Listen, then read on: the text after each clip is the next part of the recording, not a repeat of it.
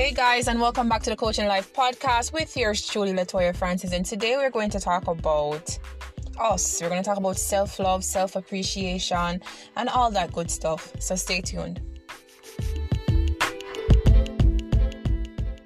Hey guys, and welcome back. So, today we're talking about self love and self appreciation. And I actually want to jump into a video that I saw on Facebook of two ladies fighting over a man. And I'm actually in awe because I'm like, why is it that in this climate of how things are going, 2020 has really hit us hard, physically, emotionally, and spiritually. And if you have not gathered something important out of this lesson that we're being taught, there's something wrong with you. And for two women to be fighting, two black women at that, to be fighting over a man, this is really, really, really, really disturbing. Because you have kids that are having access to internet and they're seeing all of these things, all of these negative, negative um stereotypes. And it basically subconsciously going into their mind. And it, it's being normalized. And that is what's wrong with it. It's being normalized. And I even went deeper to thinking, okay, well, these two women obviously do not have knowledge of self. Because if you have knowledge of self, listen, man, you know what you bring to the table. You know who you are. You know your core beliefs. You know your values. You are not going to compromise yourself, your integrity, just to fit in a box for someone else.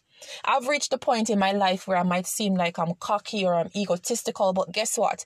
A lot of years of working on me and, and identifying who I am and what I stand for. And if I have someone in my circle that does not promote nor elevate me nor align with the purpose that I'm trying to reach, then guess what? Goodbye. So we need to understand who we date, who we give our energy to, and what we tolerate because I'm not going to be around you and tolerate nonsense. I'm going to show you that guess what? I'm different. Okay? I'm original. So therefore there's certain there's certain expectations that must be met in order for me to tolerate you in my circle. And we women we need to understand that we must set boundaries from earlier on in whatever relationship we're in. May it be dating, may it be a monogamous relationship, whatever you have established, you must set some sort of boundary. And setting those boundaries basically sets the pace of how your relationship goes. So if at any point you feel that your partner is not holding up his end of uh, what a monogamous relationship should be like, you have a choice. Compromise your integrity or carry on. And I think that you need to carry on because if someone earlier on shows you who they are, Maya Angelou said something long time ago and it stands up until today. It says when someone shows you who you are, the who they are the first time, believe them.